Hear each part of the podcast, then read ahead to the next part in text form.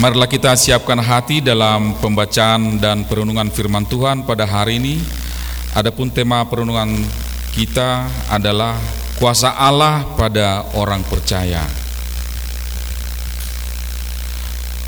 Maka pembacaan Alkitab pada ibadah masa Adventus ketiga, baik pagi maupun nanti malam, terambil dari Yohanes 1 ayat 1 hingga ayat yang ke-11. Pada mulanya adalah firman. Firman itu bersama-sama dengan Allah dan firman itu adalah Allah. Ia pada mulanya bersama-sama dengan Allah. Segala sesuatu dijadikan oleh Dia dan tanpa Dia tidak ada satupun yang telah jadi dari segala yang telah dijadikan. Dalam Dia ada hidup dan hidup itu adalah terang manusia. Terang itu bercahaya di dalam kegelapan dan kegelapan itu tidak menguasainya. Datanglah seorang yang diutus Allah, namanya Yohanes. Ia datang sebagai saksi untuk memberi kesaksian tentang terang itu, supaya oleh dia semua orang menjadi percaya. Ia bukan terang itu, tetapi ia harus memberi kesaksian tentang terang itu. Terang yang sesungguhnya yang menerangi setiap orang sedang datang ke dalam dunia. Ia telah di dalam dunia dan dunia dijadikan olehnya. Tetapi dunia tidak mengenalnya. Ia datang kepada milik kepunyanya, tetapi orang-orang kepunyanya itu tidak menerimanya. Demikianlah pembacaan firman Tuhan. Berbahagialah setiap orang yang mendengar firman Allah serta memelihara dan melakukannya di setiap saat dengan penuh sukacita. Amin. Shalom Bapak Ibu Perkenankan kami dari Gereja Kristen Protestan Simalungun.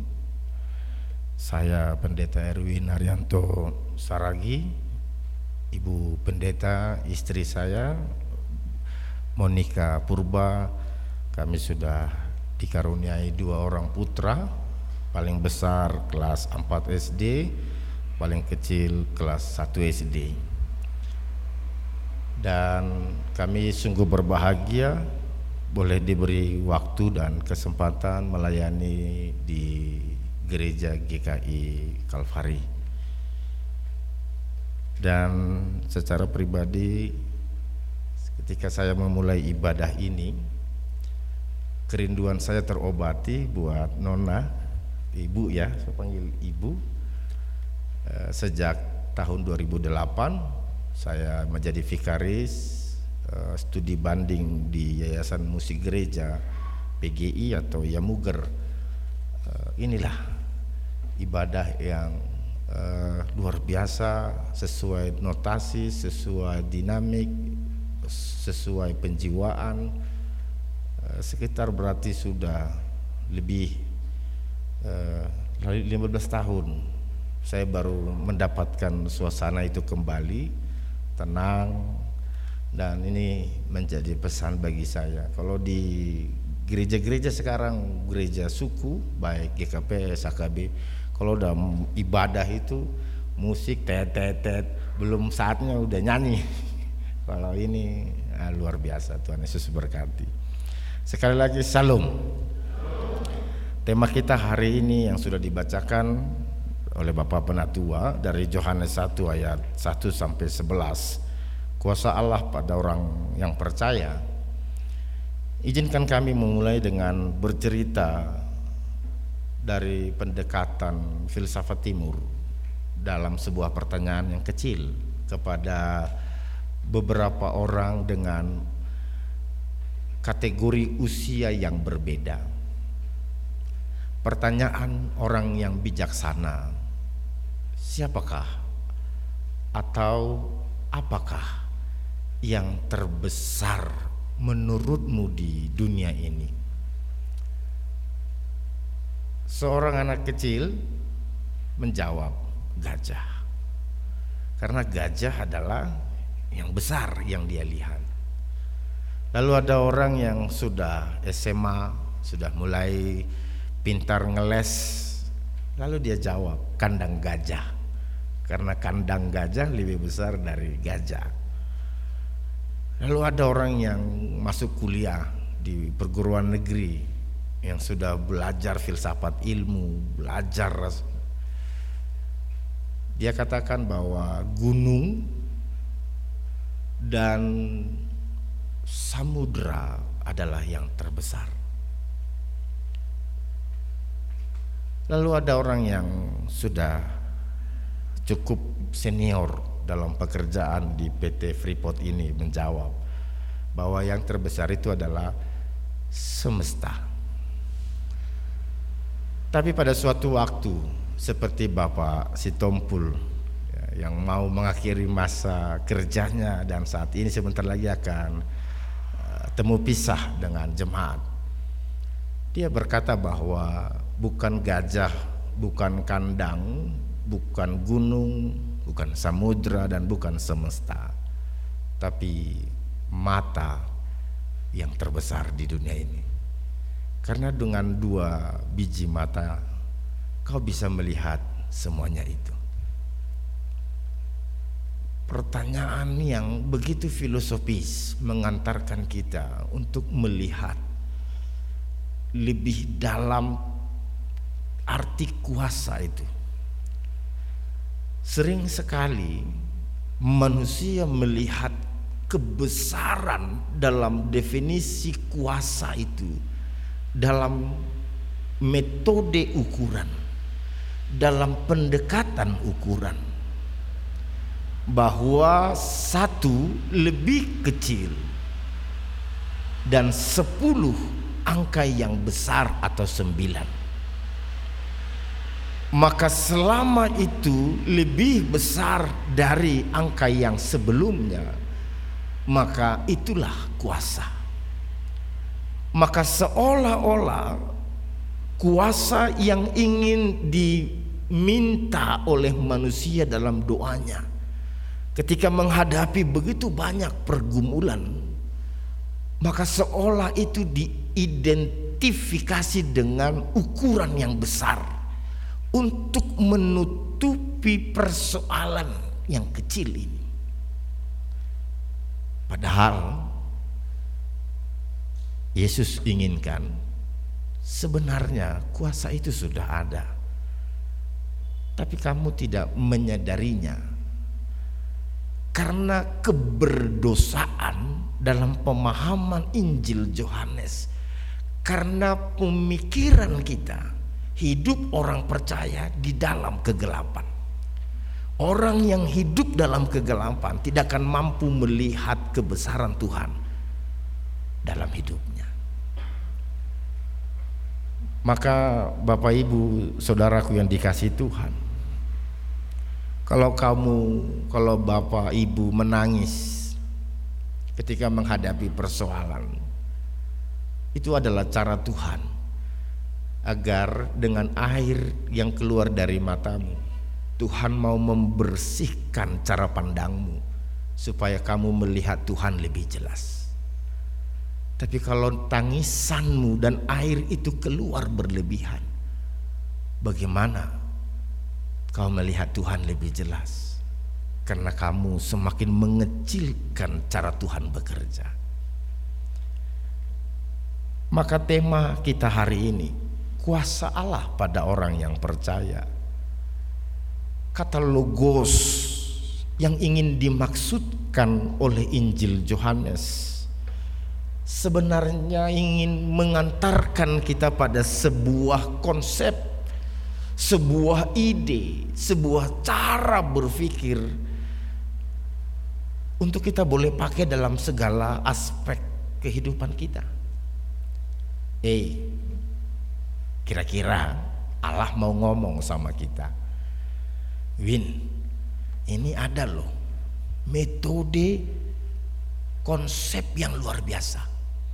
Kalau orang siantar itu jago jualan obat Bapak Ibu ada itu obat. Satu obat tablet bisa menyembuhkan semua penyakit. Itu di zaman bapak saya itu. Kalau pergi ke warung, tabletnya itu warna hitam. Satu bungkus, satu lagi warna merah. Sakit gigi itu obatnya. Pening itu obatnya. Nggak ada mereknya itu. Nggak tahu aku apa obatnya itu. Ya, kalau orang siantar itu itu aja. Lambat laun saya tahu karena istri saya kesehatan. Itu apa? Oh antibiotik. Lambat laun saya baru tahu. Jadi uh, mungkin yang mana orang Batak yang tinggal di Siantar itu yang tinggal di kampung pasti tahu mau demam mau pening mau mah mau sakit gigi, apa pun bahkan kantong yang tipis pun obatnya sama. ya, saya nggak bisa jelaskan apa mereknya. Saya pernah itu sakit gigi, horas tulang, horas. Mau beli obat apa? Nggak tahu. Oh sakit apa ini? Ah sama obatnya. Nggak ada resep tiga kali satu hari sebelum makan Mau kau makan, mau kau nggak makan, makan obatnya, sehat. Kalau sekarang itu ada itu di Facebook saya itu selalu muncul Tong Kiem Sing. Ada 42 saya masih ingat 42 atau 43 penyakit kronis bisa disembuhkan dengan obat Tom King tak apa itu obat Cina itu luar biasa Kira-kira seperti itu Johannes dalam ini Johannes Injil ini Injil eh, tokoh rasul yang luar biasa pintarnya. Kira-kira seperti itu Yohanes mau menawarkan dengan kesaksiannya sebagai seorang rasul atas penglihatannya pada kealahan dari kemanusiaan Yesus itu sendiri bagi orang yang percaya bagi orang Yunani, bagi orang Yahudi. Eh, ada lo resep logos ini yang menjadi ide untuk kamu bisa hidup sukses, hidup yang diberkati. Ini kuncinya. Kalau banyak buku, kunci sukses. Banyak banyak baca makin banyak errornya kadang. Itu cogito ergo sum itu istilah Latin. Tapi simpelnya sederhananya ini kunci suksesnya. Ini resep utamanya. Kalau orang Batak Anda mau masak kuah Anda mau masak sop Anda mau masak santan satu dia resepnya kalau orang Batak. Namanya andaliman. Andalkan iman. Nah itu Ibu Bapak Ibu tahu andaliman sekarang coba kita angkat tangan. Mari saya undang semua angkat tangan. Lalu saat ini Tuhan mau kasih resep itu namanya andaliman. Sekarang kita kantongi. Kalau ibu-ibu pasukan kertas. Sudah? Ini hadiah kita minggu ini.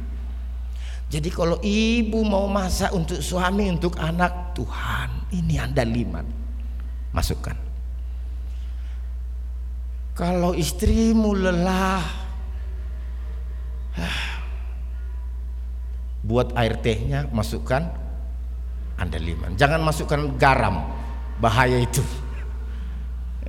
Jadi apa pun persoalan Andalkan iman Ini resepnya dulu Kira-kira seperti itu Logos ini menjadi terang bagi orang yang berada dalam kegelapan.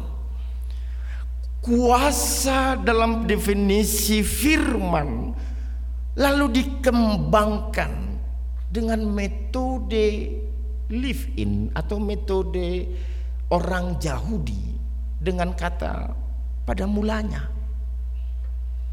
Kenapa? Berulang kali disebutkan dalam ayat 1 dan ayat yang kedua dalam konteks penciptaan. Karena ternyata orang Yahudi bahkan tidak mau menerima Yesus sebagai juru selamat itu. Tidak mau menerima ini enggak ideal. Ini zaman sudah 5.0 kira-kira begitu. Christmas itu enggak enak kalau hanya sebatas Christmas kalau tidak ada holidaysnya. Jadi kalau udah masuk bulan 12 Orang kalau pasang pohon Natal bukan mau mengatakan pada dirinya Pada rumahnya Yesus lahir Tapi hari libur tiba. Kira-kira begitu. Jadi kalau masuk bulan Desember sudah ada pohon Natal, wah, ntar lagi cuti nih. Sama itu. Kamu tidak terima Christmas yang kamu terima hanya holidaysnya. Maka wajar pemahaman yang kurang itu mengantarkan Yohanes menjelaskan secara pertama historisnya pendekatan judaismenya pada mulanya creation ex nihilo pada mulanya adalah firman lalu di ayat yang kedua dia berkata iya pada mulanya bersama-sama dengan Allah. Yohanes mau mengatakan bahwa Yesus adalah Allah. Maka dalam pemahaman doktrin Trinitatis, ah ini gawat. Ini perdebatan kenapa konsili itu banyak mulai dari Nesianum, Athanasianum, Apostolikum. Banyak banget perdebatan tentang Trinitatis. Sederhananya kalau kita mau menyebutkan itu Allah Bapa yang benar, Allah Anak, Allah Roh. Nah, cuman orang Indonesia suka putar-putar. Bapak ya Allah. Kira-kira begitu. Anak Allah. Roh Allah. Gak apa-apa. Tapi ingat bahwa satu dalam tiga itu piramida itu kenapa simbol kerajaan itu Israel segitiga itu kesempurnaan Jadi kalau dalam lambang bendera Israel itu lambang kesempurnaan jadi ada dua kesempurnaan itu.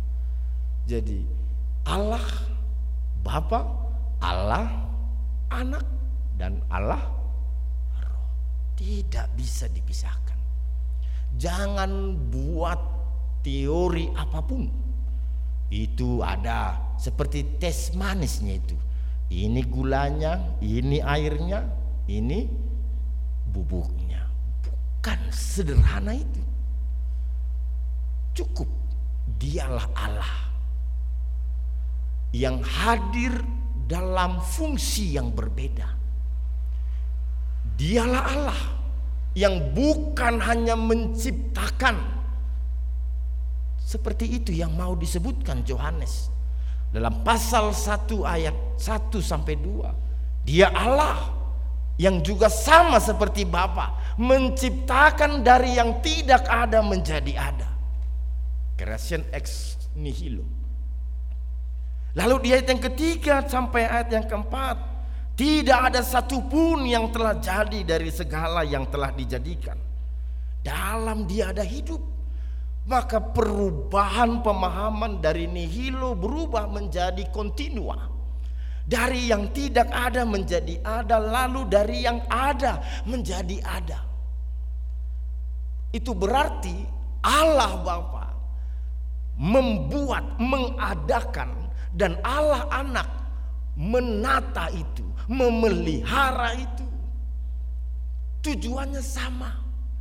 Itu liturgi ragam bahasa supaya semua orang yang percaya beroleh keselamatan. Kenapa Allah membuat dari yang tidak ada menjadi ada? Supaya terjadi keberlangsungan hidup. Rantai makanan itu tidak putus. Proses itu berjalan sesuai hukum kosmosnya. Lalu cukupkah itu? Allah menyadari penciptaan itu harus berlangsung. Adakah orang yang menyadari walaupun kita buat seperti discovery of it, of it atau seperti video dari kepompong dalam speed time yang cepat. Lalu dia menjadi kupu-kupu. Adakah kita juga bisa melihat kapan rambutmu memutih? Kapan pipimu apa namanya nih kerut? Kalau dulu masih muda pakai minyak wangi. Wah sekarang minyak angin. Ada orang yang muda terbalik, mulai muda minyak angin, nah, udah tua minyak wangi. Nah itu tua-tua keladi itu. Kalau dari awal udah minyak angin, nah ini orang muda kan, eh, kenapa kau masuk angin? Tapi kalau udah tua pakai minyak wangi terus, itu perlu dipertanya itu, bertobat itu.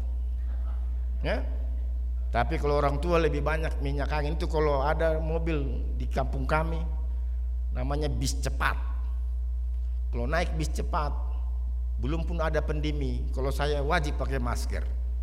Karena kiri dan kanan bau minyak angin. Itu tahu kalau orang Batak naik bis cepat itu ya, minyak angin kiri, minyak angin. Minyak anginnya enggak minyak angin yang lambang Agnes Monica. Balsem langsung. Tahu balsem itu yang segini yang putih, langsung dua jari masuk, setengah habis full. Itu karena keneknya bis cepat itu tidak pernah mau tutup pintu. Dia sambil oh, makanya angin banyak. Di Papua tidak ada itu ya, di Mika ya. Lebih seram kenek daripada supirnya itu. Itu ciri khas orang Batak itu begitu. Bukan supir siantar, itu bukan supirnya yang ditakuti. Keneknya yang ditakuti. Mau dia lompat itu. Jadi Bapak Ibu, maka Allah hadir untuk memelihara itu. Maka penjelasan ini mau menjelaskan kepada kita. Pada akhirnya Johannes, nah ini saya izinkan saya pakai bahasa Junaninya maka logos kata firman itu berhubungan pada dua hal. Kronos dan kairos. Kronos artinya urutan waktu.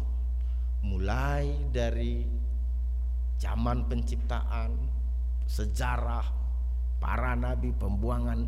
Jadi ada urutan. Kalau istilah sekarang mulai Eriptus apa itu ya zaman batu perunggu ada urutan waktu Allah bergerak dalam sejarah maka sejarah itu adalah Allah mulai dari kamu di dalam kandungan ibumu Allah mulai bergerak dalam sejarah hidupmu lalu membimbingmu kamu diberangkatkan ke Tembagapura ini dalam doa. Itulah kronosnya. Khususnya orang Batak. Idia Hukarejo, Ipripot, ay, ay, mau lihat Tuhan, mau lihat Terima kasih Tuhan. Padahal tukang sapunya di Freeport. ya kan? Di mana kau kerja? Di Freeport itanyangku didoakan itu lalu kau pulang ke kampung gereja ini didoakan lagi tadi saya baca itu warta ada cuti para pelayan didoakan itu kronos.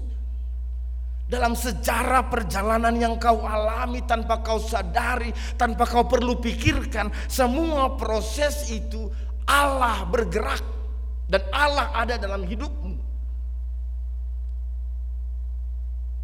Masalahnya selain kronos ada kairos di mana ada momentum-momentum, ada waktu yang tempat. It's so time. Inilah saatnya kau buat keputusan. Dengan cerita yang tanpa kau sadari, ternyata Allah bekerja luar biasa dalam hidupmu. Tapi tidak cukup. Kenapa? Mau orang yang jahat, mau orang yang baik. Kalau datang hujan, kalau datang panas, apakah orang yang jahat tidak dapat hujan?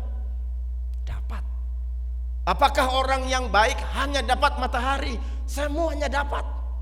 Ini kronosnya.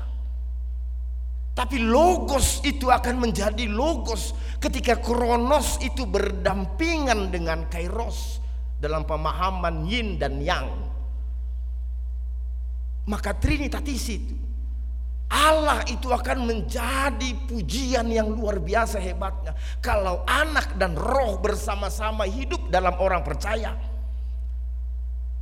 Maka Kairos meminta kita orang percaya buat keputusan. Tuhan, aku nggak mau sebatas Kronos, nggak mau.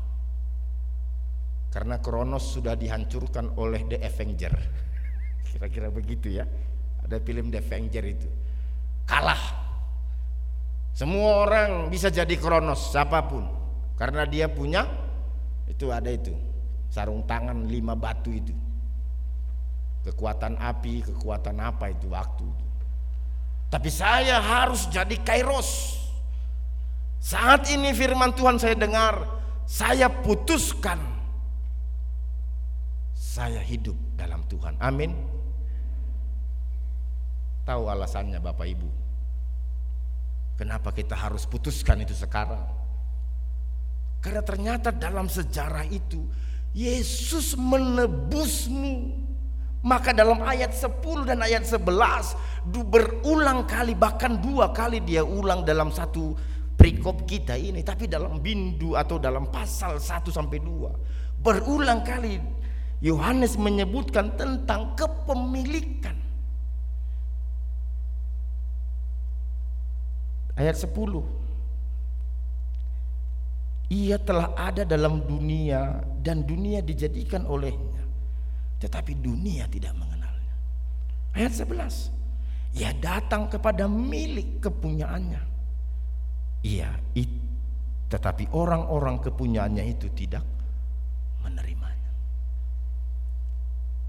Kita sudah ditebus, kita milik Tuhan. Tidak sebatas sejarah itu maka pertanyaannya banyak orang Kristen tidak tahu berapa harga yang harus Yesus keluarkan untuk menebus kepemilikannya. Yang sudah engkau jual pada iblis.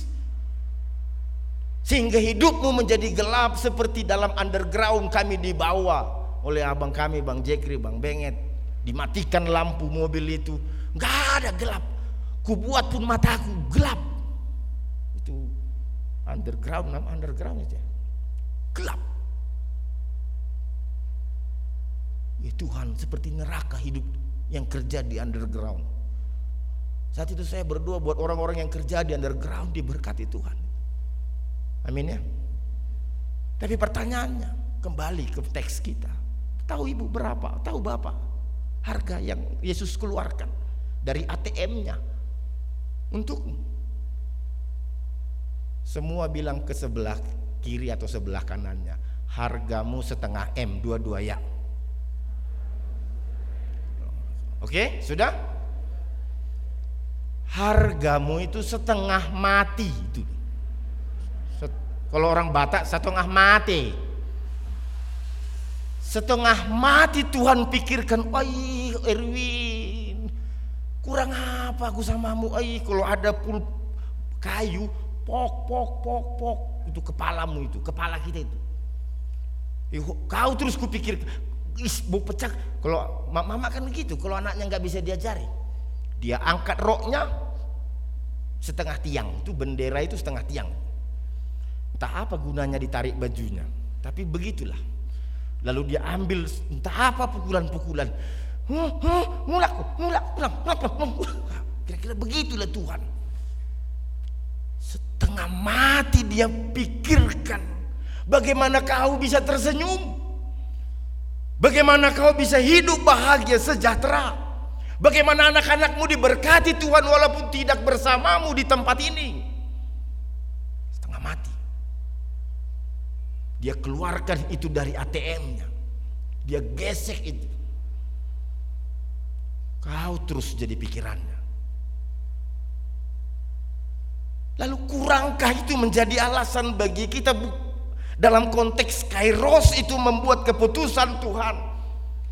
Saat ini aku putuskan tanpa keraguan-raguan seperti Johannes seorang rasul tanpa ragu mengikrarkan siapa terang itu sebenarnya. Tanpa ragu saya putuskan aku hidup di dalam Kristus bukan bersama Kristus. Karena et itu berbeda dengan ta. Aku hidup di dalam Kristus. Karena kalau sudah Kristus di dalamku, maka aku menjadi terang melihat hidup ini. Maka engkau yang tidak terbatas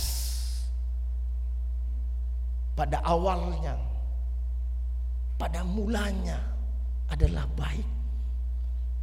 Tapi karena kau menjual hidupmu dalam daging, kau menjadi terbatas. Maka wajar orang percaya tidak menerima Christmas tapi memanfaatkan ini sebagai hari liburnya. Lalu sekarang so rubah hidup. Tuhan, aku mau seperti mulanya. Saya mau menjadi manusia yang tidak terbatas. Kalau kuasa seperti tema kita, kalau kuasa Allah ada pada orang percaya, maka kamu menjadi orang yang tidak terbatas. Kau bisa melakukan apa pun dalam iman. Karena kamu sudah buat keputusan. Karena hidup kita bukan lagi dalam gelap. Maka ayat 11 dan ayat 12 menjadi retorika pertanyaan. Maukah kamu menerimanya. Maukah kamu mengenalnya lebih dalam? Hanya itu pertanyaannya. Tuhan, aku mau mengenalmu lebih dalam. Setiap hari itu ada sekarang program uh, App Store itu baca Alkitab itu. Kita diingatkan udah berapa ayat. Aku mau mengenal Tuhan lebih dalam. Bukan hanya firman tapi melalui orang-orang. Sebenarnya aku malas ke gereja hari ini. Semalam baru Natal PBK PKBT capek, lelah. Nyanyi enggak gairah. Tapi karena di depanku, di belakangku kau bekerja bukan kebetulan. Karena itulah aku juga makin mengenalmu melalui orang-orang yang ada dekatku. Itu kenapa setiap hari Minggu di gereja orang bersalaman bukan hanya sebatas selamat hari Minggu, eh, selamat hari Minggu, bukan itu. Tapi karena di depanmu Allah menjadi kronos supaya imanmu membara, supaya rohmu menyala-nyala. Coba kalau di depan di belakang kau pun tidur. Benar enggak? Benar. Kalau singernya nyanyi, nggak ada semangatnya. Tapi karena semuanya Allah bekerja. Terima kasih aku makin mengenal Tuhan lebih dalam. Maka sekarang ayat 11 aku menerimamu. Aku menerimamu dalam hatiku yang paling dalam ubah hidupku menjadi terang agar keluarga, pelayanan, bahkan pekerjaan hidupku menjadi hidup dalam terang Tuhan. Amin.